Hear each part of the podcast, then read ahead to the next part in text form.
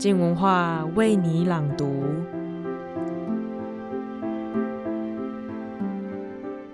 为什么明明在不相连的陆地，却还能观察到在隔在海的两端，有着类似的物种生命呢？本周王道环的科学专栏要来聊聊以物种起源为名的达尔文的故事，听达尔文如何用理性的眼光，试着解谜分布在不同大洋陆地上的各种生命故事。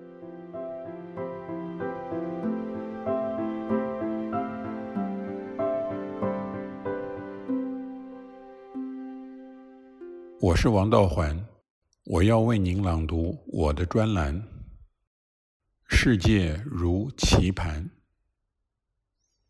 一八五五年五月七日。达尔文写信告诉表兄，他这天心绪不佳，因为他的实验都不顺利。其中一个是到伦敦的动物园喂金鱼，他准备的饲料是日常蔬谷的种子，包括小米、莴苣、甘蓝、亚麻仁、大麦、洋葱。一开始。金鱼似乎愿意尝鲜，可是几秒钟后便吐了出来。另外一个实验是将那些种子浸泡到咸水中，结果有五种直沉水里。看来大自然直截了当地否决了他的臆测。原来达尔文企图讨论的问题是生物的地理分布。生物的地理分布是支持演化论的证据之一。不过，这个问题早在达尔文出生前半个世纪，便是自然学者必须面对的问题。因为地理大发现之后，欧洲人大开眼界，殊方绝域的奇花异草、珍禽异兽纷至沓来。然而，整体而言，生物在世界上的分布，有些方面看来自然而然，其他方面又不似理所当然。到底怎么回事？达尔文在还没有动念构思生物演化理论的时候，便直接触及了这个问题。那也是将近二十年前的往事了。当年，他随着英国海军小猎犬号环球一周，返国途中在澳洲雪梨停靠了十九天。达尔文雇了人带他到野外去认识这一块南方大陆，一路上见着了袋鼠与鸭嘴兽，澳洲特有的动物。可是也与一种熟悉的昆虫邂逅相逢，蚁蛉。蚁蛉属麦翅目成虫伯类小蜻蜓，但是幼虫形态有点像甲虫，在沙地上布陷阱猎食其他昆虫。达尔文在日记中记下了感想：对一个只相信理性。而不信教的人，澳洲大陆与其他地方的生物大不相同，必然出自不同的造物者。然而，澳洲的蚁灵与欧洲的，即使不是同一物种，也是同一属。对于这个事实，那位只相信理性的人会怎么说呢？两位分别独立造物的工匠。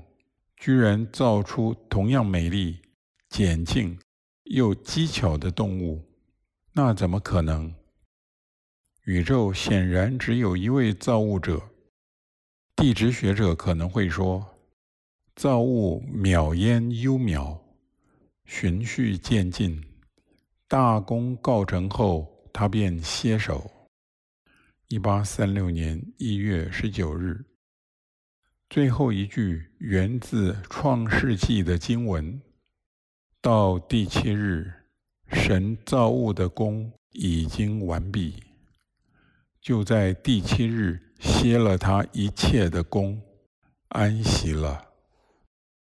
对于生物分布问题，达尔文的立场显然支持理性，因为他心仪的地质学者主张以现在观察得到的自然过程理解地球生物的历史。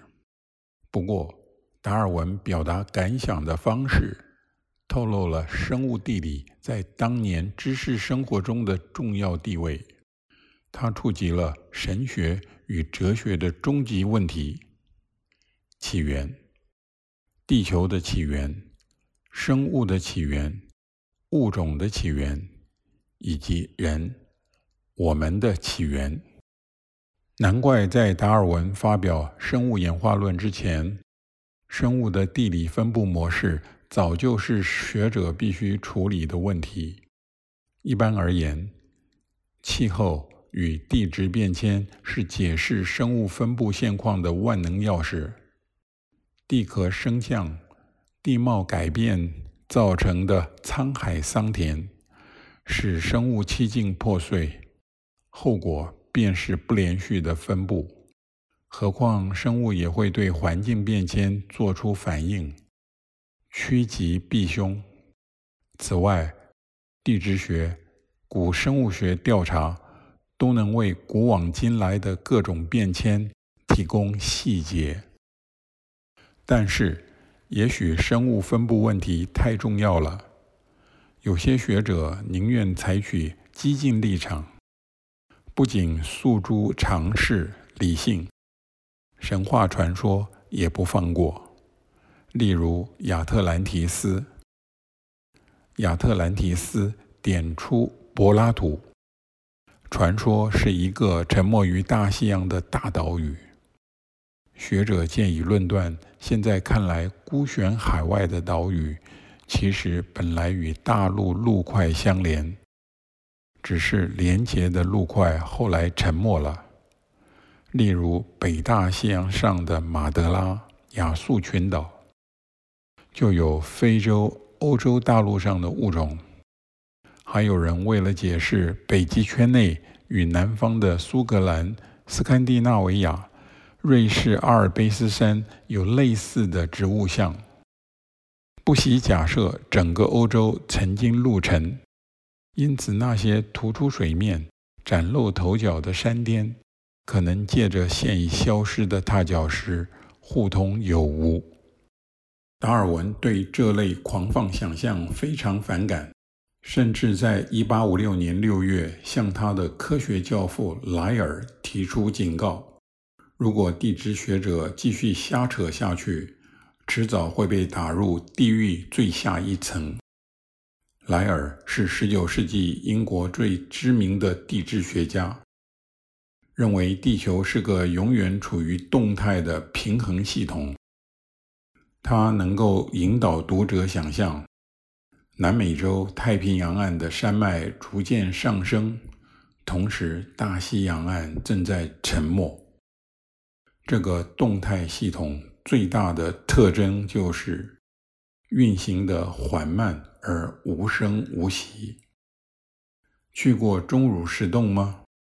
犹如出自鬼斧神工的瑰丽奇观，全是水滴石穿的结果。而水滴石穿正是现在观察得到的自然过程。论辈分，论学理。达尔文认为，莱尔比谁都有资格出面整治学风。达尔文的种子实验是在这个背景下成型的。他想找出造成植物不连续分布的机制。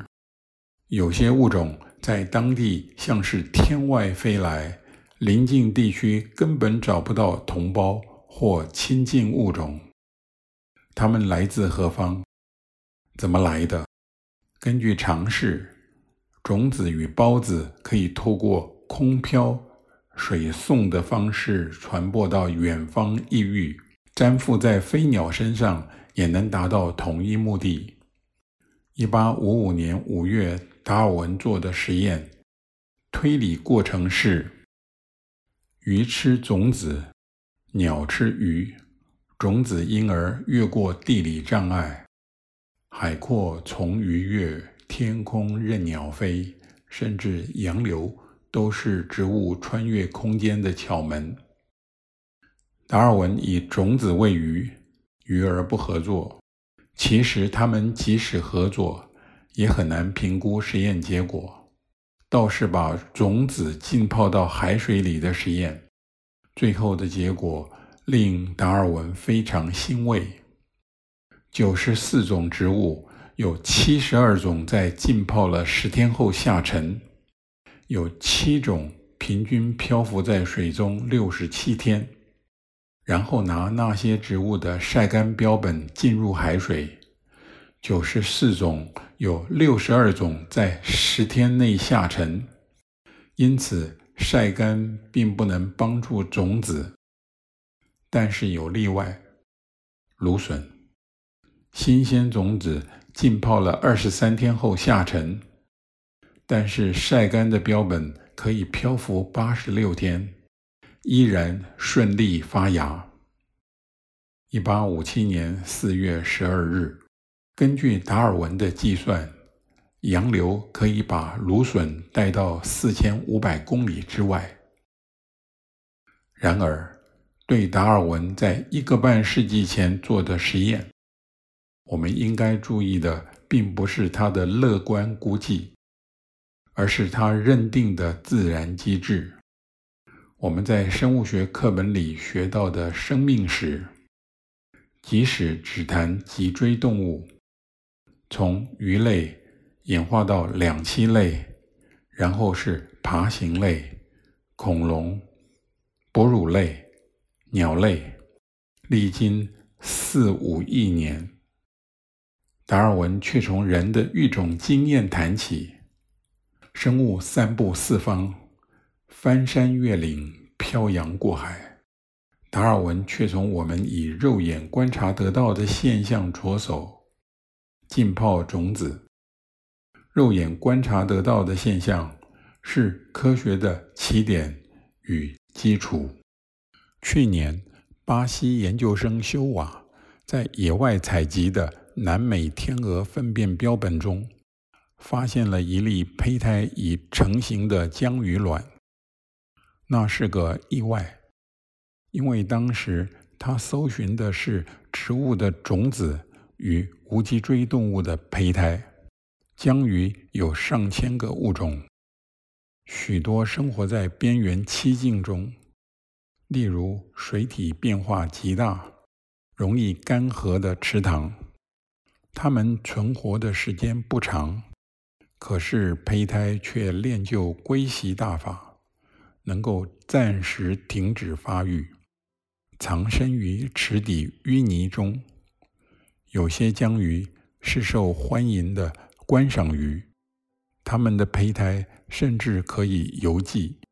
因此，修瓦怀疑南美天鹅也能够将江鱼胚胎送到远方。于是，修瓦到动物园，将两种本土江鱼的胚胎。混到三只天鹅的饲料中，给它们四个小时吃，然后守候两天，收集粪便，搜寻胚胎。结果一共发现了五粒看来完整的卵，回收率约百分之一。在实验室中，那五个胚胎有三个继续发育，但是其中两个。因真菌感染而死亡，最后只有一个孵化。小鱼看来悠哉悠哉，没受过惊扰。这个结果一定会令达尔文开怀。